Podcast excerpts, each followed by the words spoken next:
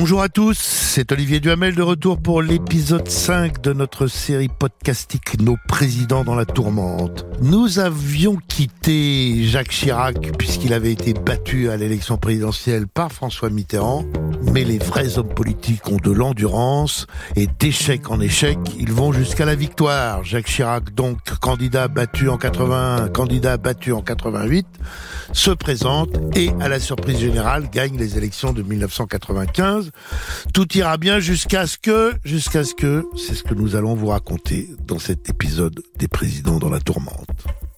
Je ne me retirerai pas. Ici, on est pour se rassembler entre gilets jaunes. Alors, vous allez nous en parler de cette affaire de diamant Je vous ai dit ce que j'avais à dire. De l'autre barricade, et maintenant les barricades sont en feu. J'ai un mandat du peuple, je le remplirai. Donc avec Carla, nous avons décidé d'assumer. Je n'ai pas d'autres commentaires à faire sur ce sujet. Jacques Chirac a fait deux mandats présidentiels. Le premier, de 1995 à 2002, pas de vraie tourmente, un raté d'envergure. Il fait une dissolution en 1997, personne ne lui obligeait, et il la perd, la gauche gagne, et hop, une nouvelle cohabitation, ce qui fait que pendant les cinq dernières années de son septennat, eh ben, il est reclus à l'Élysée, petite influence, mais guerre de pouvoir. Les codes ont été fixés, l'application de la Constitution est maintenant connue, tout va très bien. 2002, il est réélu dans des conditions très particulières, face à Jean-Marie Le Pen, qui à la surprise générale a accédé au second tour. Au début, son second mandat se passe sans difficulté, jusqu'à ce que surgissent de façon très très très inattendue des émeutes urbaines qui vont marquer la France pendant l'automne 2005. Tout commence le 27 octobre. Des jeunes de Clichy-sous-Bois reviennent du stade où ils ont joué au foot. Ils s'attardent, prennent un chantier. Est-ce qu'ils veulent voler quelque chose? En tout cas, l'alerte est donnée. Sirène de police, gyrophare, les jeunes se mettent à courir. Trois d'entre eux se cachent dans un transformateur EDF. Zied Bena, 17 ans, et Bouna Traoré, 15 ans, vont mourir électrocutés. Et des émeutes éclatent le soir même à Clichy-sous-Bois. Troublé à Clichy-sous-Bois, et le mot est faible. Pas de blessés, mais près de 200 policiers mobilisés, une trentaine de voitures brûlées, sans parler des vitrines et des abribus en mille morceaux. Le problème pour Jacques Chirac, c'est que ce mouvement de colère s'étend et s'étend vite à d'autres quartiers, à d'autres villes. Dans un premier temps, ce n'est pas le président de la République qui intervient directement. C'est son ministre de l'Intérieur, Nicolas Sarkozy, qui monte en première ligne pour défendre l'action des forces de l'ordre. Les forces de l'ordre, je souhaite leur rendre hommage, parce qu'elles ont gardé leur calme. Dans des événements extrêmement violents dans un certain nombre de villes, elles ont rétabli l'ordre. Les forces de l'ordre ont fait un travail remarquable.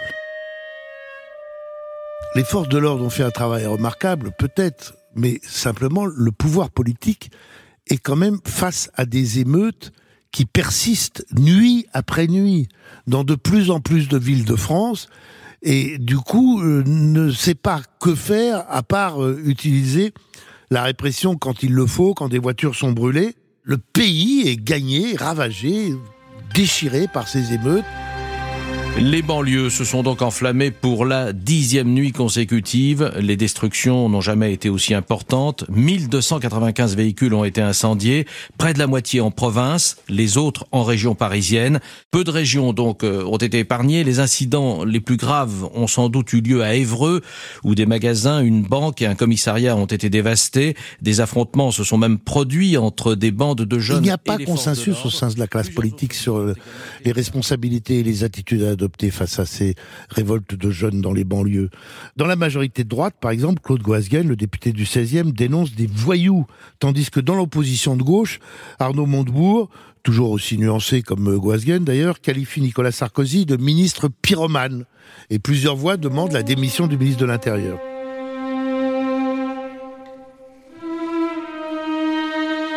Le 8 novembre 2005, Jacques Chirac et son gouvernement doivent dégainer une première arme législative, l'état d'urgence.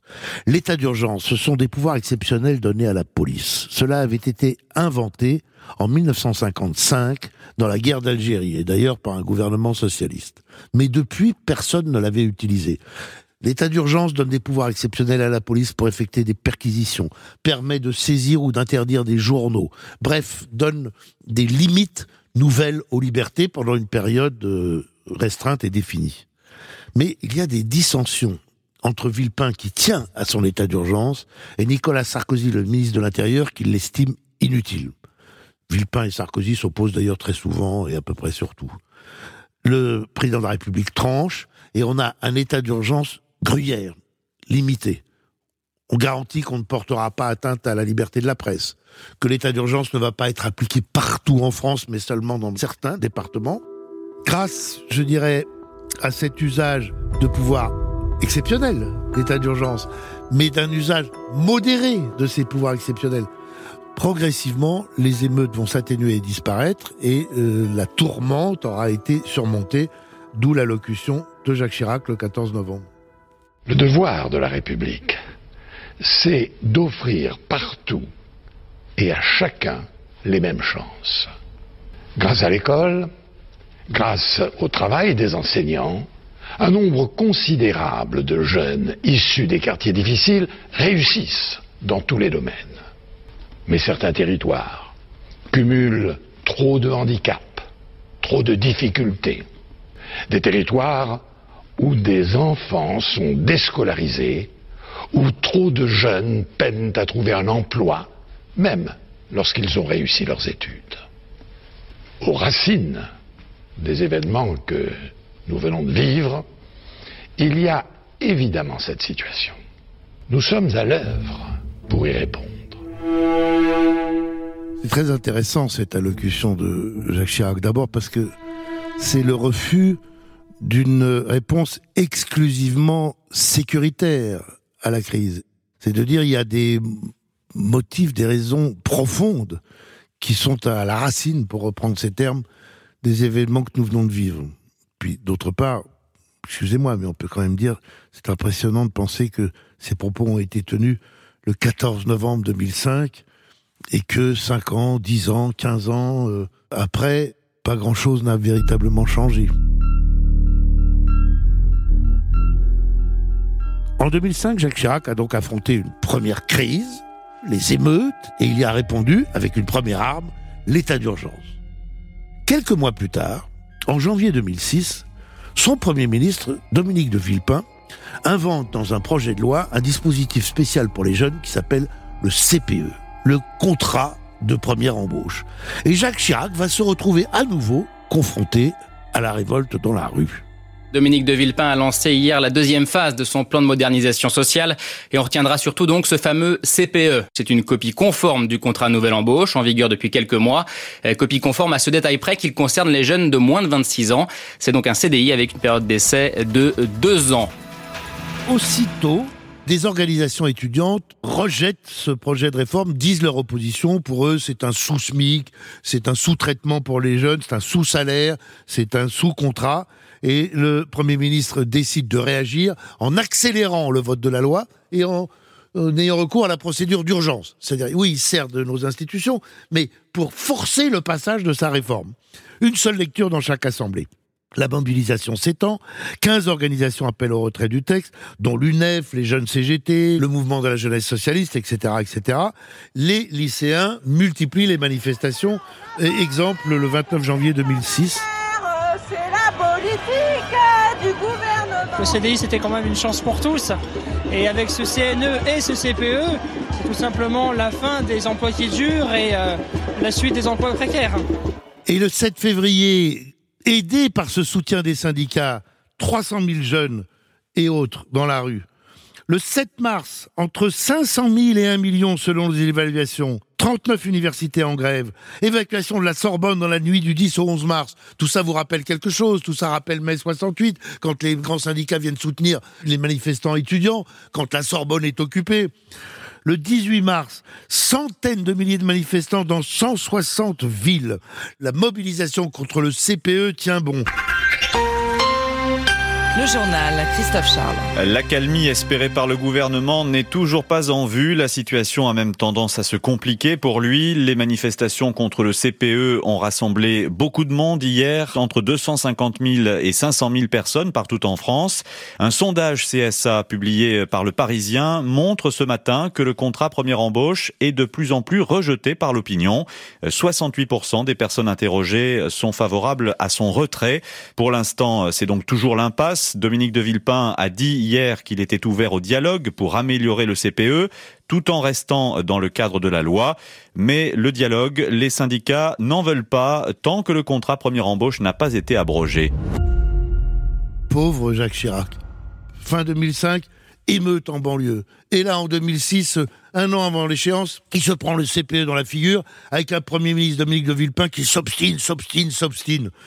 Mais c'est pas possible. C'est pas possible quand vous avez une telle force de mobilisation et qu'en plus l'opinion soutient. Vous avez entendu les chiffres. C'est pas un déclin des manifestants au fil des samedis. C'est une montée progressive du nombre de manifestants et c'est un soutien non pas descendant mais ascendant de l'opinion. La loi vient d'être votée. Jacques Chirac comprend qu'il faut reculer et ça suffit l'obstination de Villepin. Mais comment faire puisque le président de la République doit promulguer une loi votée et que là, pour le coup, tout le monde s'accorde que c'est une obligation?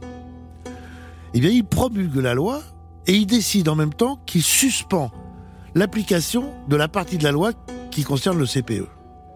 C'est un truc qu'on n'avait jamais vu. Le grand constitutionnaliste, mon cher feu Guy Carcassonne, a déclaré c'est une promulgation accompagnée d'une suspension, c'est donc une nouveauté, une susmulgation. Jacques Chirac a inventé la susmulgation de la loi. Et là, c'est très intéressant quand même, parce que ça veut dire, nous sommes quand même un drôle de pays, hein. ça veut dire que quand un président de la République, en désespoir de cause, veut mettre fin à une crise grave, il arrive, en tordant le droit, à trouver encore une solution institutionnelle pour sortir de la DAS c'est une grande inventivité que la susmulgation. Mais grâce à la susmulgation, le CPE a été enterré, définitivement enterré, quelques semaines après. La suspension est devenue en quelque sorte abrogation de fait. Et Jacques Chirac a pu terminer ce qui lui restait, c'est-à-dire quelques mois de son mandat, une petite année, de façon un peu plus paisible.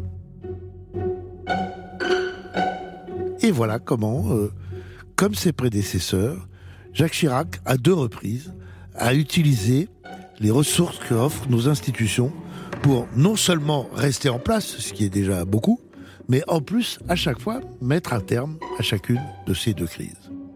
Qu'en sera-t-il pour son successeur Nicolas Sarkozy?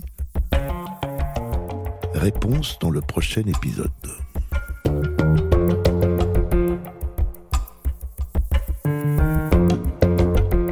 Venez d'écouter nos présidents dans la tourmente, épisode 5, puisque c'était le cinquième président. C'est une production Europe Studio, avec à l'écriture et, au micro Olivier Duhamel, votre serviteur, à la réalisation l'excellent Thomas Caillet, à la préparation les non moins excellents Paul Lassen, Claire Azan et Fanny Rascle.